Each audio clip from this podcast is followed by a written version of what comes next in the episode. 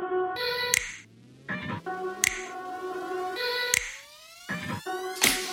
Dive e gay icon. Spesso questi due titoli coincidono nelle stesse donne. Ma perché? Cosa rende una diva un personaggio di ispirazione per la comunità queer? Qual è il suo ruolo? Sulle bandiere, perché oggi iniziamo la nostra personalissima parata all'insegna del desiderio, del glamour e dell'orgoglio. Il Pride non finisce con l'estate, il Pride è tutto l'anno. E una diva è per sempre. Io sono Federica Monterisi. E io sono Maika. E questo è Pride Divas.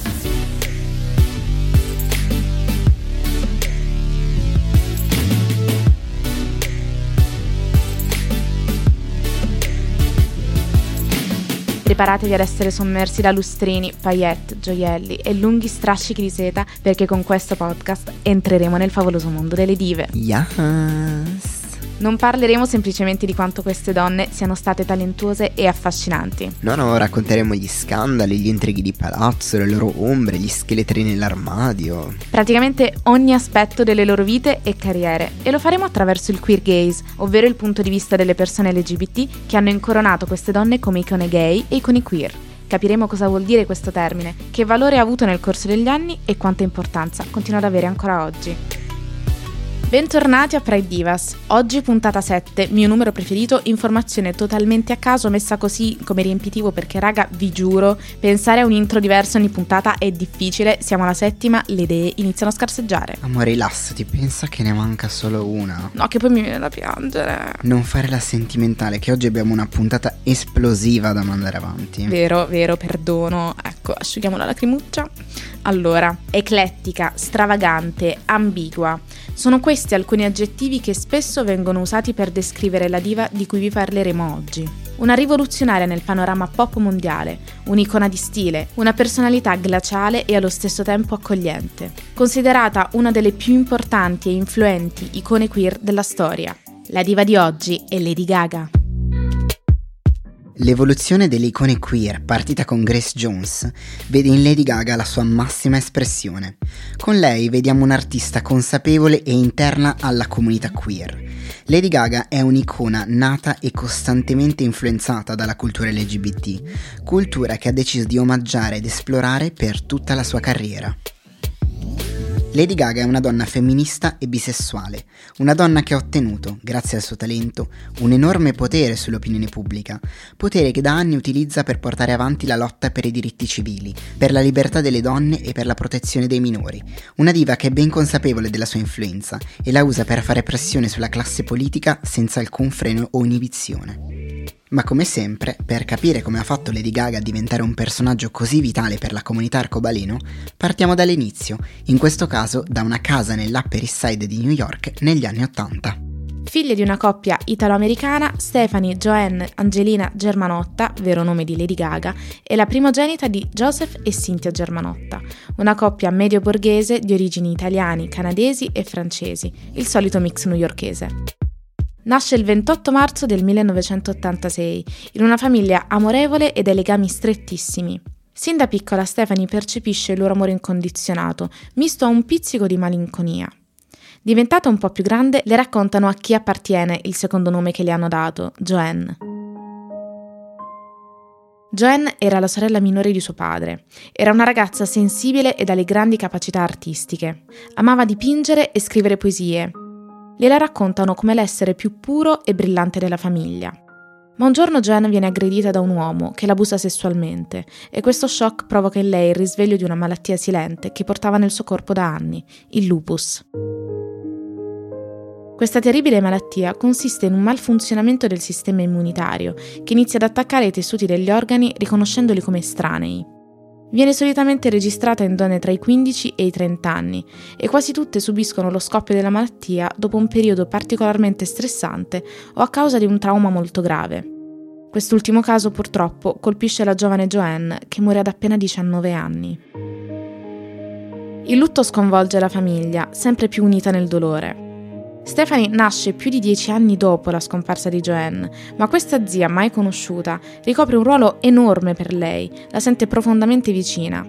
I suoi parenti le dicono che le assomiglia non solo esteticamente, ma proprio nel modo di pensare, nel suo modo di vedere la vita.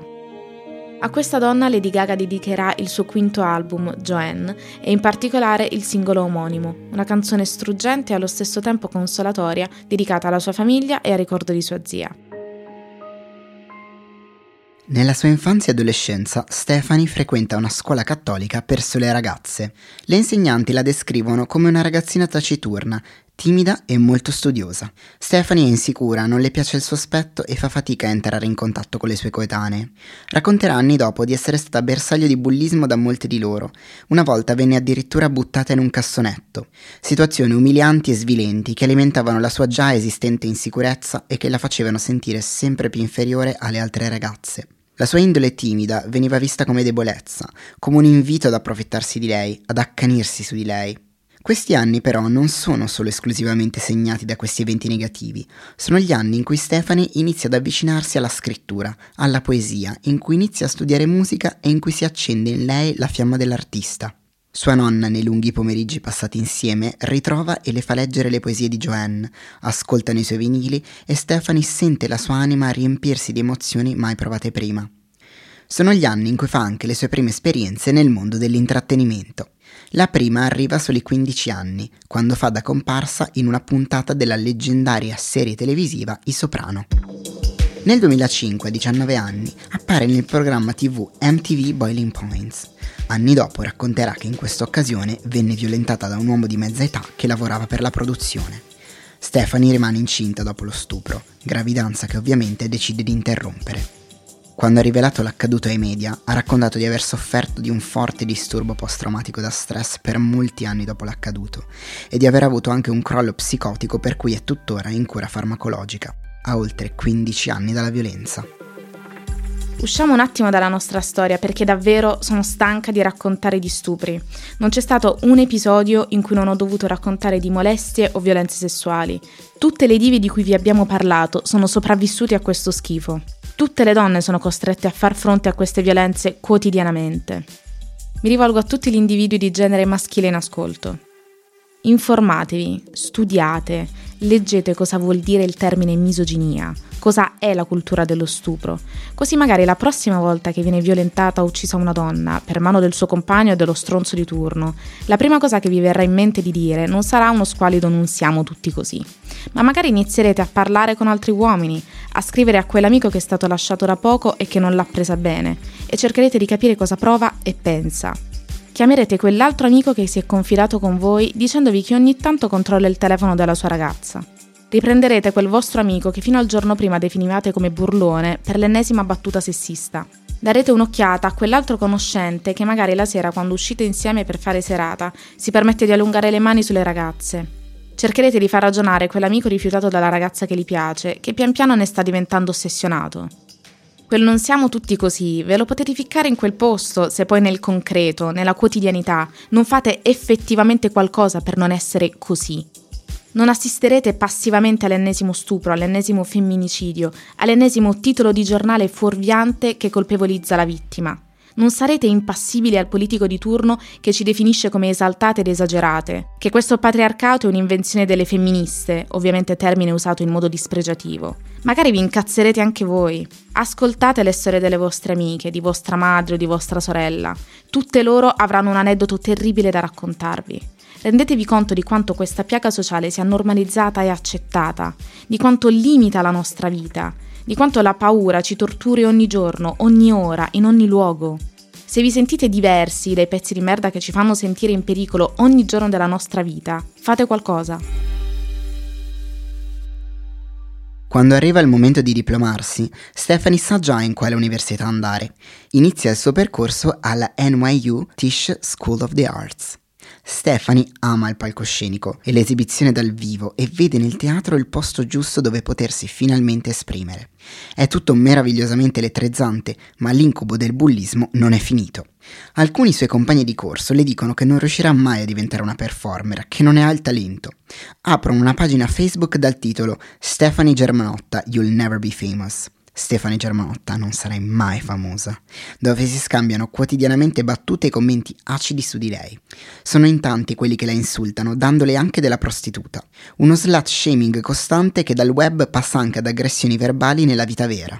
Questa situazione sgradevole, unita alla pian piano crescente passione per la musica pop, porta Stephanie a decidere di abbandonare gli studi. Va a vivere da sola, in affitto, in un appartamento nel suo quartiere e inizia la ricerca di un'identità come artista, la sua vera identità da performer. Siamo nei primissimi anni 2000 e la scena underground newyorkese è dominata dal rock e dal post-punk. È il periodo e il luogo che ha assistito all'ascesa del fenomeno emo e alla nascita di band come My Chemical Romance. Anche Stephanie muove i suoi primi passi in questo genere, esibendosi con un paio di band di cui però si stufa molto presto. Lei desidera altro, un altro tipo di emozione, un altro tipo di sonorità, di energia. Vuole potersi esibire in coreografie indossando costumi ideati da lei e che le permettono di esprimere la propria visione. Tutto questo lo trova nella comunità queer del posto, nelle esibizioni delle drag queen e delle ballerine di burlesque. Come vi abbiamo anticipato, il personaggio di Lady Gaga affonda le sue radici più profonde nella cultura e nell'immaginario queer. Nasce in un periodo consapevole e più libero per la comunità LGBTQIA. Cresce durante gli anni 90 che vedono le prime vittorie e l'espandersi dei diritti civili in molti paesi del mondo. Stephanie è immersa in tutto questo e il personaggio di Lady Gaga è la perfetta sintesi di tutti gli stimoli e le ispirazioni artistiche che ha incontrato in questi anni. Stephanie si esibisce con le drag, fa numeri di burlesque, inizia anche ad esplorare la propria sessualità fino ad arrivare ad accettarsi come donna bisessuale. L'adolescenza che non aveva vissuto, intimorita da bulli e da soffocanti insicurezze, la vive all'inizio dei suoi vent'anni ed è una rivoluzione. Nel settembre del 2005 fonda la Stephanie Germanotta Band, con cui si esibisce in parecchi bar e locali, riuscendo a guadagnare diversi fan. Più fan hai, più locali ti pagheranno per esibirti, e così la band inizia a guadagnare qualcosa che utilizza per registrare due EP, Words e Red and Blue. Grazie a questi due album, Stephanie entra nel radar del produttore Rob Fusari, che è in cerca di una frontwoman per un nuovo gruppo musicale. È in questa occasione che nasce il nome d'arte di Lady Gaga, ispirato al leggendario brano Radio Gaga dei Queen. Lady Gaga, consigliata da Fusari, firma un contratto con la casa discografica Def Jam, che però poi decide di rescinderlo dopo solo sei mesi. Successivamente il CEO della Def Jam ha dichiarato di aver fatto il più grande errore della sua vita. Eh beh, direi tesoro. Non avendo nessuna casa discografica alle spalle, Stephanie cerca altrove e nel 2007 incontra la DJ Lady Starlight iniziano a esibirsi in parecchi locali e festival, ottenendo un discreto successo. Dopo nemmeno un anno di collaborazione vengono addirittura chiamate ad animare uno dei palchi minori dell'Ollapalooza, storico festival musicale statunitense. Fusari però, a differenza del capo del Def Jam, non si lascia scappare Lady Gaga e nel gennaio del 2008 invia alcuni suoi brani alla Interscope Records. Nel giro di nemmeno un mese Lady Gaga viene messa sotto contratto come cantautrice e inizia a lavorare ai testi di artisti del calibro di Fergie, le Pussycat Dolls e Britney Spears. Nel febbraio dello stesso anno, nemmeno un mese dopo aver firmato il contratto, Stephanie porta sulla scrivania della Interscope Records il brano Just Dance. Si innesca la macchina dell'industria musicale e viene girato il videoclip che nell'aprile del 2008 viene distribuito al pubblico. Just Dance è una di quelle hit potenti, cariche di energia, con cui scatenarsi e non pensare più a niente. Non fa successo nell'immediato, quanto più nell'anno successivo, nel 2009, dove raggiunge i primi posti di tutte le classifiche del mondo e soprattutto il tanto ambito primo posto nella classifica Billboard Hot 100. Nel frattempo Lady Gaga si esibisce in una marea di festival e piccoli concerti. Nel luglio 2008 partecipa con una sua performance anche al Pride di San Francisco, suggellando la sua vicinanza e appartenenza alla comunità queer. Il 19 agosto 2008 esce il suo primo album, The Fame, che vende da subito benissimo, milioni e milioni di dischi, sostenuto anche dalla pubblicazione del secondo singolo, Poker Face. Poker Face si sente letteralmente ovunque quell'anno, nelle radio, in televisione, nelle pubblicità mentre si è al supermercato, mentre si infila le poste. È uno di quei brani che tutti ci siamo scambiati con il Bluetooth sui nostri primi smartphone. Non passa giorno senza sentirne il ritornello almeno una volta. È al numero uno di tutte le classifiche del mondo e raggiunge ancora più rapidamente di Just Dance la posizione numero uno della Billboard Hot 100. Arriva a vendere quasi 10 milioni di copie solo nel 2009. Lady Gaga viene scelta per aprire una marea di concerti, ma non le basta. È in questi anni che immagina e cerca di concretizzare la House of Gaga, una casa creativa, un collettivo di musicisti, ballerini, artisti, coreografi, costumisti e scenografi, ogni professionista del settore nell'intrattenimento, persone che lavorano giorno dopo giorno all'immagine e al messaggio che Lady Gaga vuole trasmettere con le sue performance. Per realizzare questo progetto, Stephanie si esibisce in locali e club privati, tutto pur di guadagnare qualcosa in più. Nell'estate del 2009 viene pubblicato il quinto singolo di The Fame, l'ennesima hit, l'ennesimo successo che conferma il potenziale di Lady Gaga. Sto parlando del brano Paparazzi. In questa canzone Stephanie parla dell'invadenza dei media, ma anche dell'irresistibile attrazione che prova per l'obiettivo delle macchine fotografiche. Parla del suo conflitto interiore che la divide tra la sua storia d'amore con l'allora fidanzato Luke Carl e l'ascesa della sua carriera. La melodia è suadente e leggermente più lenta dei singoli precedenti, come a suggerire questo suo dondolarsi da una parte all'altra, senza riuscire a decidere. È con questo brano che Lady Gaga si esibisce agli MTV Video Music Awards del 2009, con un'esibizione entrata nella storia della musica e della cultura pop. Verso la fine della canzone Lady Gaga inscena il suo suicidio per la fama, penzolando da una corda e lasciando colare del sangue finto dal petto.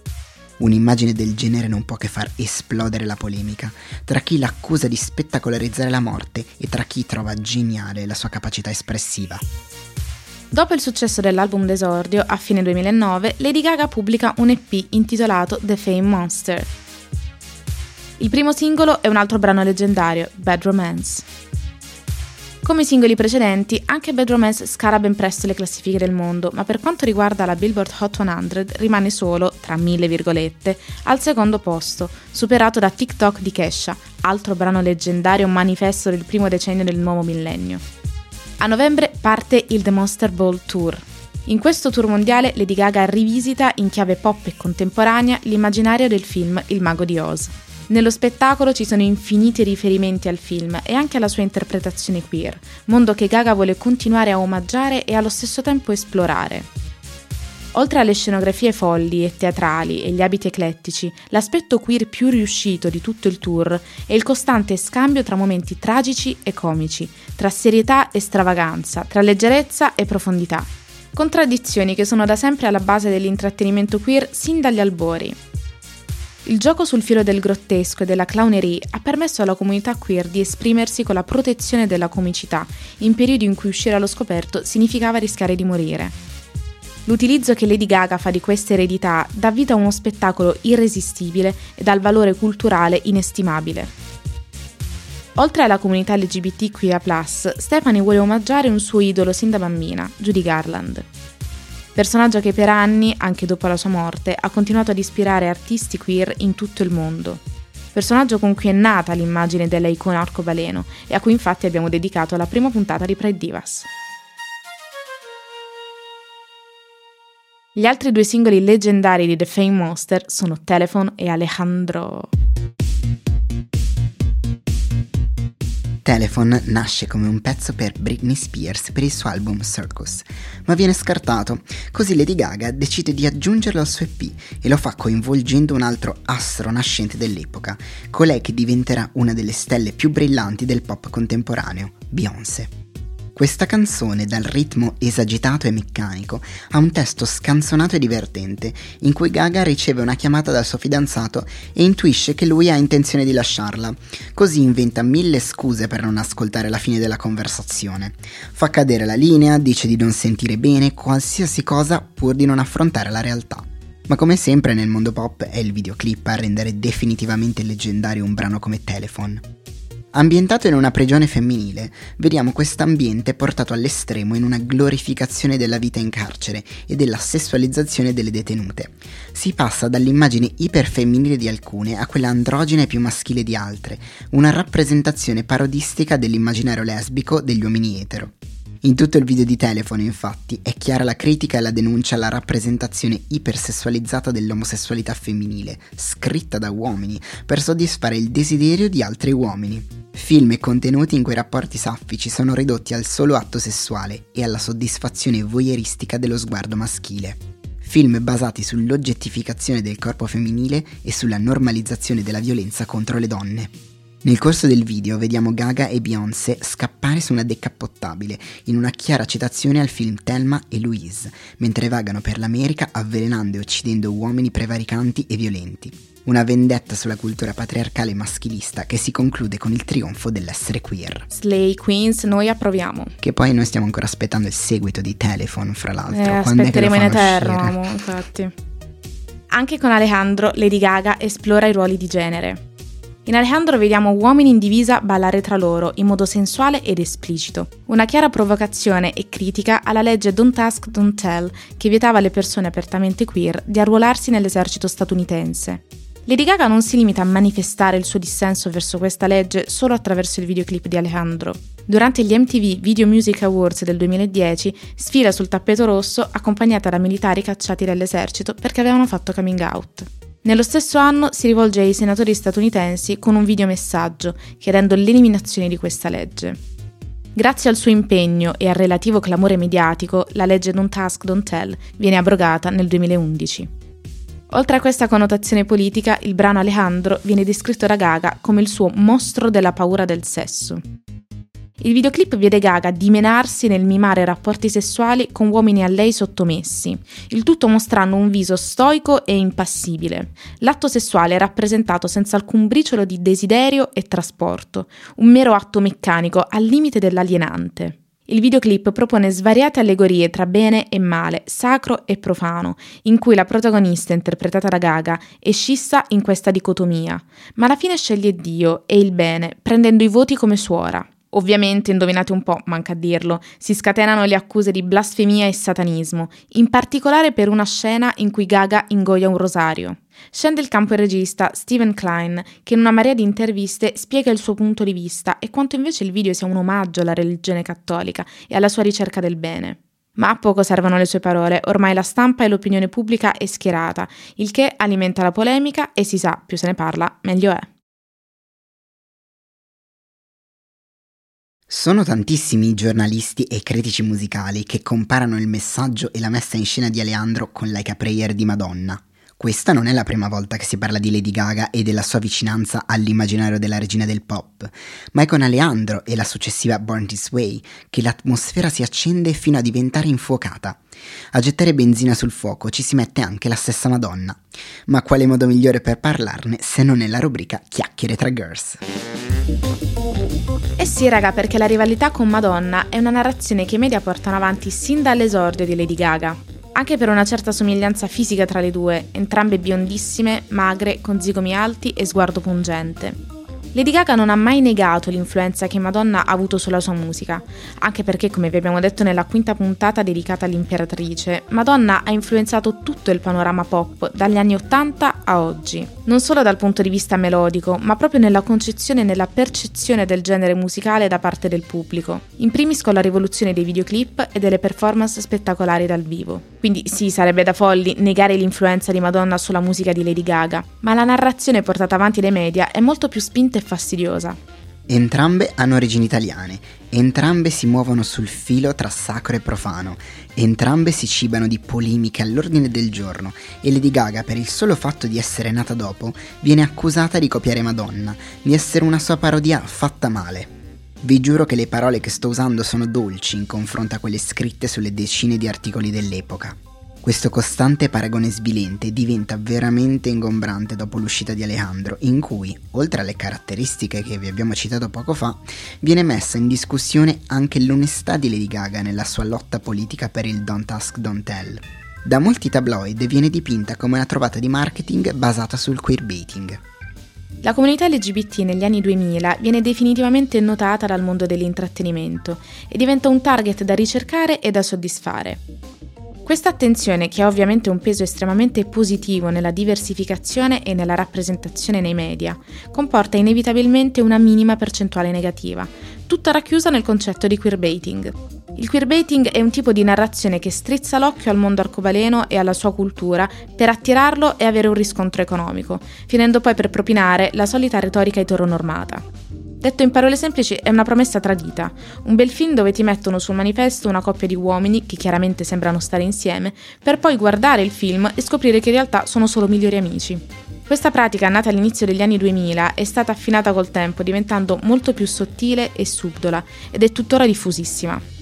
Per Lady Gaga, donna dichiaratamente bisessuale e quindi parte della comunità, essere accusata di una cosa del genere è un colpo basso e doloroso.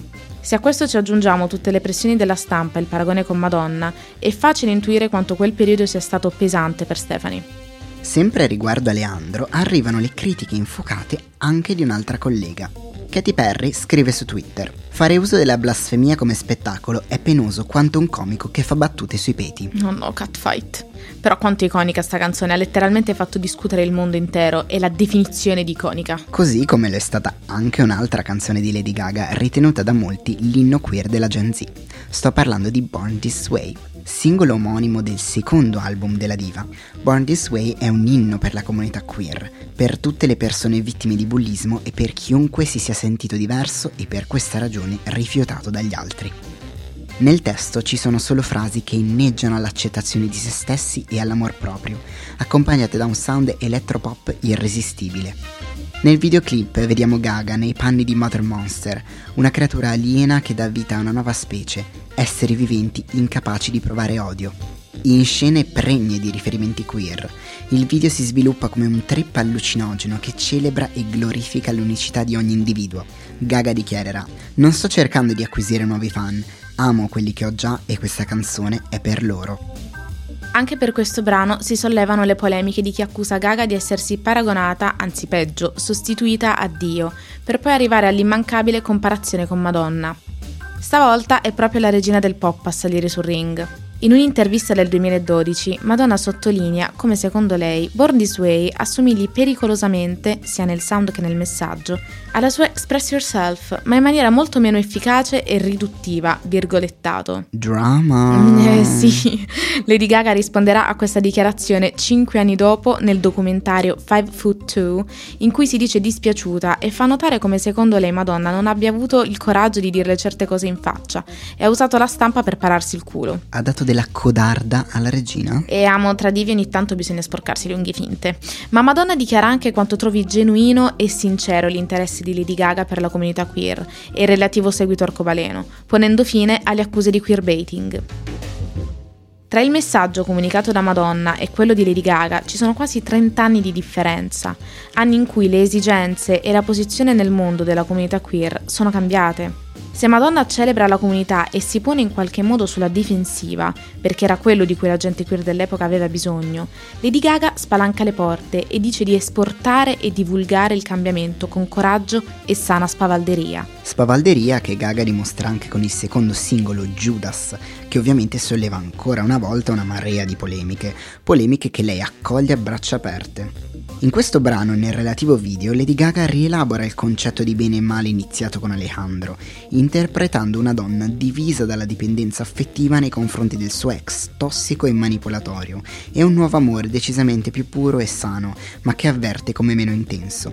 In una messa in scena dell'estetica kitsch alla Baz Luhrmann, vediamo una metafora che riprende la vicenda evangelica, solo che al posto degli apostoli abbiamo un gruppo di motociclisti diretti verso la loro ultima cena.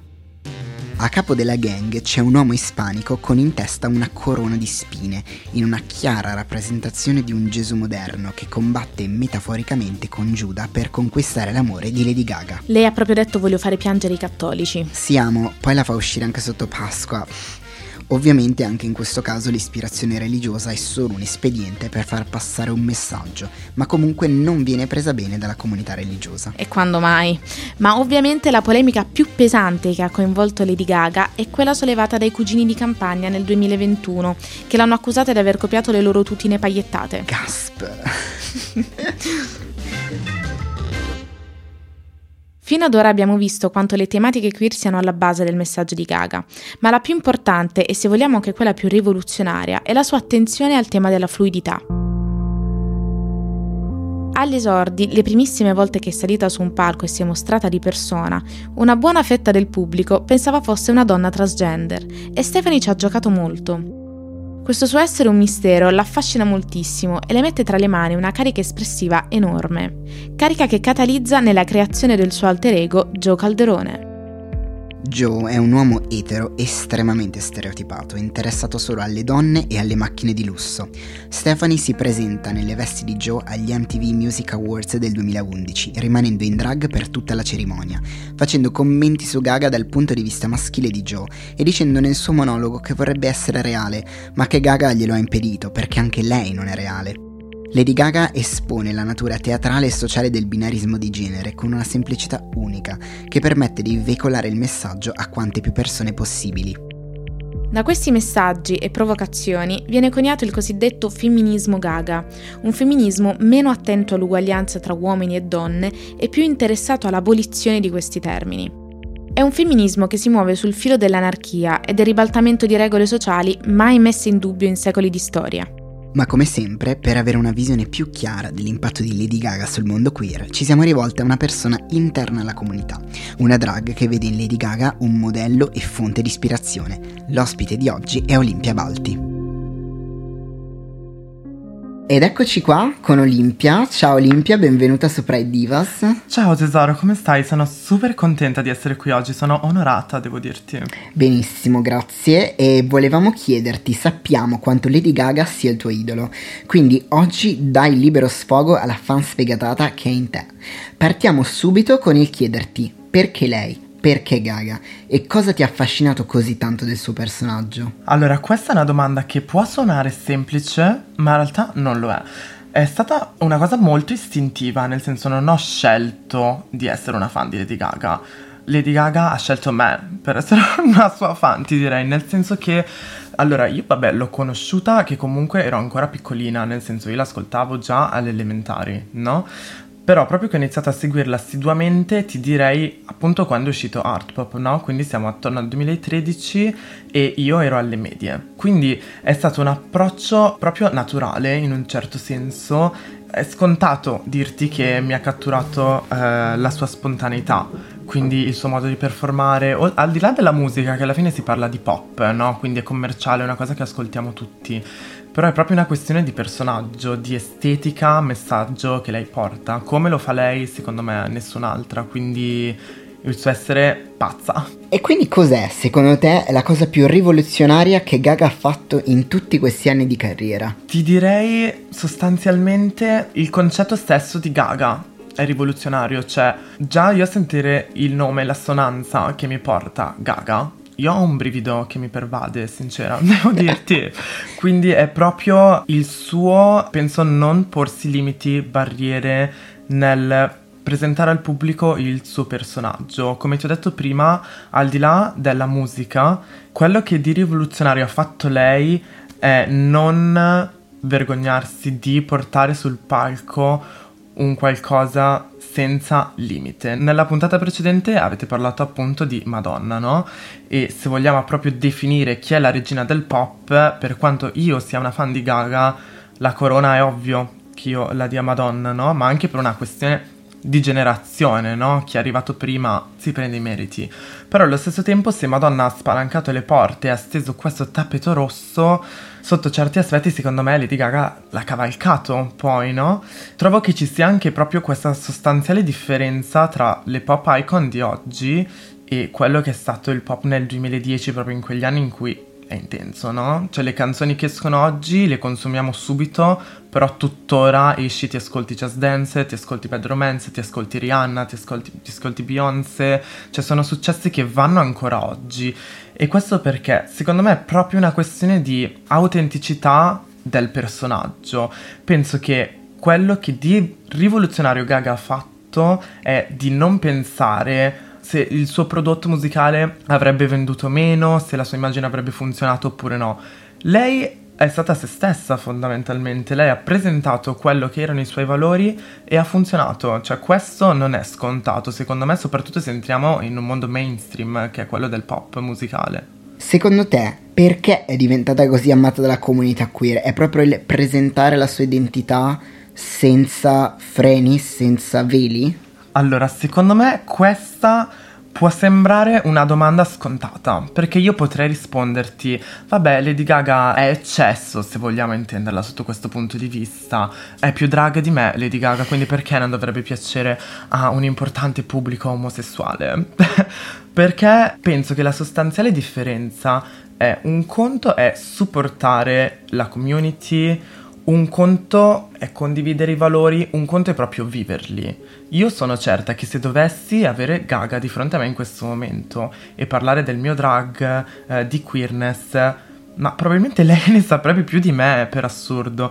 Ma cos'è la cosa che fa scattare una sorta di ammirazione al di là poi della provocazione estetica che vabbè, ci piace, insomma, ci dà un brivido, è proprio che secondo me lei prima del successo, quando suonava come una pazza eh, nei club di New York, lei frequentava community queer, stava con persone queer, ha sempre lavorato con persone queer, tuttora, cioè passato, presente e futuro. Quindi è proprio il circondarsi dalla community penso che in un certo senso questi valori poi li assorbi. Lei capisce quello che noi viviamo tutti i giorni, anche questa sua performatività sicuramente è innata, però deriva anche dal frequentare certi contesti, certe persone. È questo che è da ammirare, secondo me, quando combatte no, per quelli che sono i diritti non lo fa perché deve farlo dal momento in cui è famosa, sai che gran parte del tuo pubblico fa parte della community e quindi, sai, oggi spesso secondo me succede che i manager dicono guarda questa cosa è meglio se lo dici, se vinci un Grammy di che supporti la community perché sai dovresti farlo Nessuno ha mai detto a Gaga una cosa del genere. Per esempio, mi ricordo uh, un'intervista che lei fece, cioè è virale tuttora quel video, dove l'intervistatore le chiede, c'erano un po' questi rumors che giravano e non si capiva se lei fosse una donna trans Insomma, girava questo sospetto e l'intervistatore le chiede: Ma è vero che tu sei un'ermafrodita? Una domanda del genere totalmente banale, ignorante, se possiamo dirlo. Come risponderebbe una cantante? Probabilmente non saprebbe nemmeno rispondere, no? E lei, mentre sorseggiava il suo caffè o il tè, ha detto: Boh, magari sì. Cioè, se fosse, sarebbe così un problema?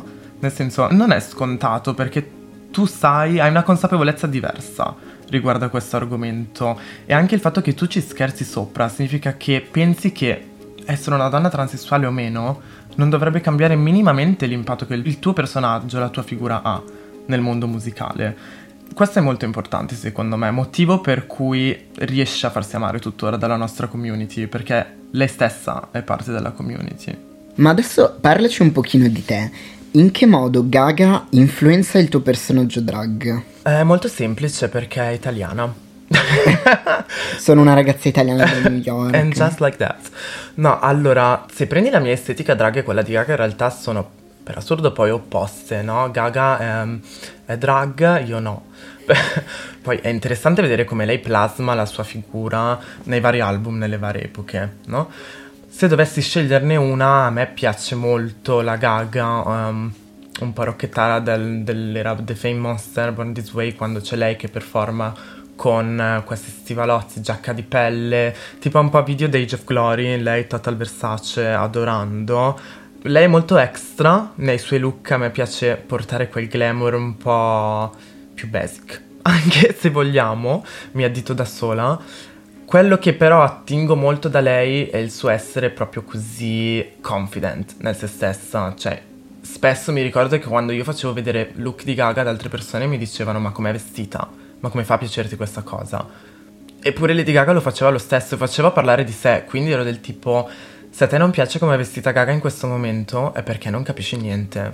Cioè è questa visione che secondo me è quella corretta, se credi in quello che fai, in quello che dici, in quello che sei se devo prenderti proprio una reference per, non so, trovare un mix tra Gaga e Olimpia, è quando era in Russia durante un suo tour le avevano detto di non parlare della community perché avrebbero potuto arrestarla e c'è lei come una pazza che dice uh, arrest me Russia, I don't give a fuck, I think that men and women deserve bla bla bla, qualcosa del genere.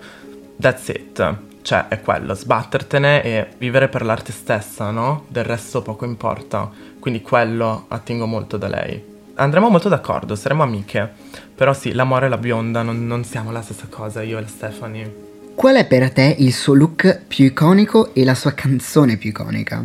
Allora, vabbè, il look è molto semplice, non vogliatemene, però c'è qualcosa che possa raggiungere l'iconicità del meat dress Impossibile. non No. ce n'è. Tra l'altro ha un significato politico importantissimo quel vestito che l'aveva indossato nel 2010 agli MTV Awards, se non sbaglio. Mhm. Nel caso Che c'è anche quella foto iconica di tutte le altre star che la guardano. che la guardano malissimo, mentre c'è lei che ritira il suo premio e c'è Cher che tiene la borsetta di carne, che tra l'altro ha scoperto poi Cher essere vegetariano, vegano. Iconic, però sì, nel senso, al di là poi mh, dell'etica, no? Che sicuramente può essere discutibile, però Lady Gaga è una cantante innanzitutto, non, non è una persona che lavora nel mondo della moda, è fashion icon sì, però è una cantante prima di tutto. E credimi che se tu prendi un qualsiasi libro di storia della moda che arriva ai giorni d'oggi, il meat dress c'è. Cioè, quello significa lasciare un segno, cioè cos'è che è iconico, qualcosa di memorabile, che è indimenticabile. E come quello non ce l'è. E, e lei l'aveva fatto proprio perché in quegli anni c'era questa questione del Don't Ask, Don't Tell, che era questa questione politica in America su- sull'esercito. Parlava del fatto che i soldati non potessero in un certo senso parlare del loro orientamento sessuale se facevano parte dell'esercito, non glielo si poteva chiedere, spesso non venivano presi nell'esercito per questo motivo, quindi lei ha fatto quel vestito per dire che se noi non lottiamo in quello in cui crediamo, nei nostri valori, ci riduciamo come carne attaccata alle ossa. Lo sapevi? Sì, sì. Quindi questo per il suo look Esatto. iconico. La sua canzone, invece, che può essere anche non per forza la tua canzone preferita, puoi dire sia quella più per te più iconica Mhm. che magari la tua preferita, che è... Cioè, nel mio caso è Brooklyn Nights, che è oh my god, tu vai sull'unreleased, ma Sì. che ti credi di essere? Vabbè, allora io ti spero Princess. Siamo Ok, uno. va bene, No, va bene. allora, ti dico la verità, se vogliamo rispettare ciò che dice la legge, canzone iconica dobbiamo dire Born This Way. Però se ti devo dire eh, la mia preferita, nonché anche iconica secondo il mio punto di vista, è Mary the Night. Ok, Anzi, forse la mia preferita è Do What You Want. Ok. Sono sempre stata ossessionata da quella canzone, la performance, tutto l'ascolto spesso, anzi mi spiace che non abbia rilasciato un singolo dove lo canta solo lei, perché c'è solo il feat con Cristina, ma va benissimo lo stesso. Ma canzone iconica ti direi in assoluto Mary the Night, sia per il testo, la musica, cioè potente, mi arriva, mi carica. Tra l'altro il video pazzesco, guardatevelo, è tipo una bomba da 15 minuti che io mi guardo almeno una volta alla settimana per riprendermi da, insomma, stati emotivi molto brutti. E eh, ho pure una frase del video tatuata che è You may say I lost everything, but I still had my bedazzler. E l'ho tatuata perché io ero appena uscita da una storia d'amore tremenda, mi ero appena lasciata con il mio ex ragazzo, che tanto non ascolterà mai questo podcast, quindi non ci importa. E mm, sì, lei ehm, nel video fa vedere che era stata rifiutata dalla sua prima casa discografica e ha questo emotional breakdown pesantissimo, si ubriaca, si lancia cereali addosso, vabbè, cose così, insomma, concetto. Però piuttosto che, insomma, rinunciare al suo sogno, lei si fa un look pieno di paillettes e ritorna, diciamo, in questa scuola e si ributta di nuovo e dice questa frase, no? Potevi dire che avevo perso tutto, ma avevo ancora il mio badazzler, che è appunto questo strumentino per attaccare le paillette. Ho detto, sai che c'è? Io questa frase me la tatuo perché sarà la mia connessione con la moda, con Gaga, però cioè, il concetto di Mary the Night è quello, no? Andare avanti, mai indietro. Se avessi la possibilità di parlare con Gaga, cosa le diresti o chiederesti? Allora, io anni fa ti avrei detto non lo so come reagirei, piangerei come una pazza, l'abbraccerei, urlerei. Cioè, se io adesso avessi Gaga davanti, parlerei per ore di moda, di arte, di musica, cioè cosa ci vuoi fare? Ormai, cioè, non lo so, ci ho familiarizzato talmente tanto che è ovvio che poi piangerei e mi strapperei i capelli dalla testa. Però, cioè, la vedo com- come un'amica più che altro perché mi ha aiutato tanto in certi momenti, ho condiviso tanto con lei e questa cosa è patetica perché non sa nemmeno della mia esistenza. Credo. Per ora. Per ora. E, però sì, cioè penso che mm, sarebbe una cosa molto confidential, non lo so. Probabilmente le farei un look. Direi comunque stai di merda vestita così. Prova sta gonna che ho. Com'è? Sta meglio a me. Tanto lei è nana, è magra, quindi si sì, sta esatto, è un automaticamente bene tappo. tutto. È un tappo la stronza. Dovrebbe essere 1,50 m, credo. È tipo 5 foot 2 il documentario, no? Sì. Ok. Che queste misure ovviamente ci sono sconosciute. Sarà- diciamo che è 1,50 m. Esatto, Lady esatto. Gaghita. Lady Gaghita, mini Gaga. Grazie mille di essere stata con noi. Dove possono trovarti i nostri ascoltatori? Su Instagram potete seguirmi, mi chiamo Olimpia Balti e se non mi conoscete Mm, sono molto invidiosa per voi, sinceramente, perché non ve lo auguro. Però no, sono contentissima di essere stata chiamata, sono onorata perché Gaga, insomma, è un personaggio importante, no? Tra tutte le puntate che avete fatto, quindi sono molto felice di avervi detto la mia e non vedo l'ora di sentire gli altri episodi che rimangono. Purtroppo ancora pochi, ma non piangete troppo perché finiremo col botto. Shh, niente spoiler. spoiler. Grazie Olimpia. Ciao. Grazie a voi, bacioni. Ciao ciao. Dopo Born This Way è la volta dell'album Art Pop e di un altro singolo dal successo devastante, Applause. Che poi sì, qua parliamo di Applause, però vogliamo ricordare che quando è uscito Art Pop, voi altri gay all'ascolto che eravate lì e dovevate streamare, comprare l'album, eccetera, l'avete fatto floppare e Art Pop è stato soltanto recentemente ripreso e riaccettato come una pecora nera dimenticata e adesso invece ci stiamo tutti accorgendo di che fior fiore d'album è, ci sono dei pezzi assurdi assurdi, dovevo dirlo. Successivamente Lady Gaga urla al mondo la sua passione per il jazz con una collaborazione con Tony Bennett, con cui si permette di sperimentare oltre il genere pop. Poi arriva il suo quinto album, Joanne, che come vi abbiamo accennato prima è dedicato a sua zia e al dolore della sua famiglia per la sua morte improvvisa. In questo periodo Stephanie dichiara anche di aver sofferto in passato di dipendenze da droga e alcol, dipendenze che è riuscita a sconfiggere proprio grazie alla figura di Joanne. Stephanie legge le sue poesie, vede i suoi quadri, ogni sua opera le trasmette una fortissima voglia di vivere.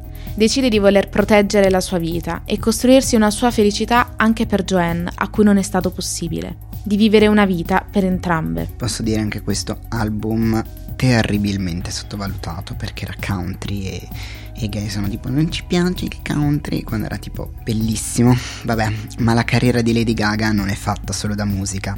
Soprattutto di recente è stata protagonista di diverse pellicole, a partire da A Star is Born, per cui ha anche vinto l'Oscar per la migliore canzone originale, Shallow, a House of Gucci, fino al sequel di Joker in uscita il prossimo anno, che la vede nelle vesti di Harley Quinn.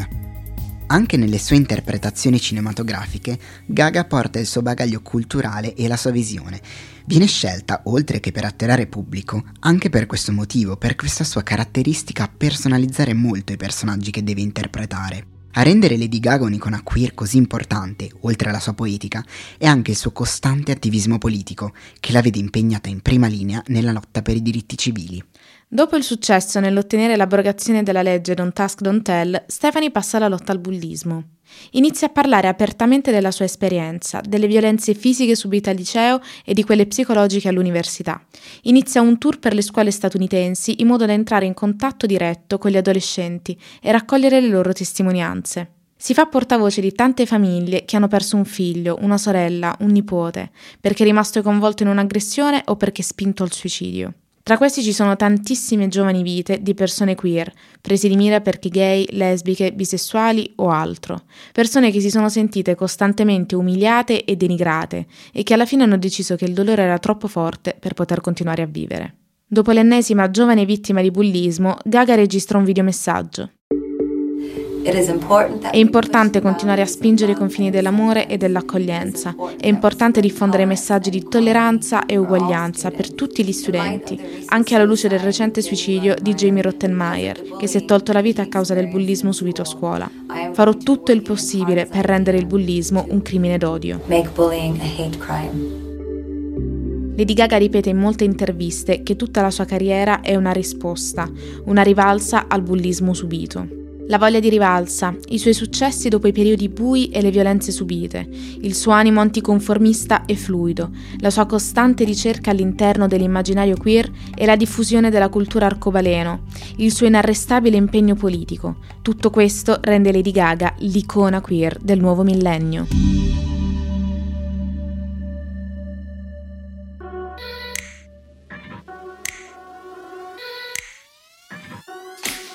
E anche oggi siamo arrivati alla fine della puntata. Vi ricordiamo come sempre di seguirci su Instagram alla pagina Pride Divas Podcast, dove postiamo altri contenuti sulle nostre meravigliose dive. E per immergervi al meglio nel racconto, ascoltate la playlist del podcast su Spotify, dove troverete tutti i brani citati nelle puntate e tanto altro. E ora andiamo con i saluti di rito. Per una produzione di Gabriele Beretta, questo è Pride Divas. Io sono Federica Monterisi, voce e autrice del podcast. E io sono Maika, insostituibile consulente e partner in crime. Ti ringrazio ancora tesoro. Ma grazie a te. Per altri magici contenuti seguiteci su Instagram alla pagina Pride Divas Podcast. Per i contributi audio che avete ascoltato troverete tutti i link in descrizione. Grazie mille per averci seguito anche oggi e alla prossima con l'ultima puntata dedicata a un'altra diva meravigliosa. Musica maestro! Ciao. Alla prossima! E adesso la nostra piccola post-credit scene nota anche come Pride Goofy Moments. Per voi ho due aneddoti. Allora, il primo è che una delle primissime canzoni che ho fatto in drag era una canzone di Lady Gaga, Donatella. Anche questa è da art pop, quindi Donatella è perché? Perché io stavo facendo Edna Mode, era tipo la serata impersonation, e quindi ho messo Donatella che parla di Donatella Versace con Edna Mode con il suo kimono dal secondo film degli incredibili ho tipo alternato dialoghi dal primo film tipo niente mantelli. E poi l'altro aneddoto invece è che a me A Star is Born non è piaciuto tanto. The Gays were streaming. Erano tipo Shallow deve arrivare al numero uno ce n'era veramente bisogno? Secondo me no, perché è piaciuto a tutti quel film tranne che a me, però devo dire che la canzone finale è molto bella e unpopular opinion mi è piaciuto anche che nel film viene criticato il periodo pop del personaggio di Lady Gaga, cioè nel senso quando fa Hair Body Face, ah, ah, che è tutta fierce, ha i capelli rossi come adesso Dua Lipa, cioè Predicted Dua Lipa. E um, a me è piaciuto tantissimo, quelle canzoni lì sono bops assurde. E invece Gaga nel film era tipo, non è la vera me. E io sono tipo, Gaga, we know che è la vera te perché l'hai fatto tu cromatica, eh, quindi, che tra l'altro è molto bello. E, e, quindi niente, raga, se anche voi come me siete uniti nell'odio verso Star is Born, ditelo nei commenti, manifestate, manifestate perché Gaga smetta di fare film e torni a fare la musica, anche basta make-up, anche basta make-up. Chi è che lo compra il trucchi? Non lo so, vabbè, non io, costano un sacco. Ok, adesso è finita davvero, ciao!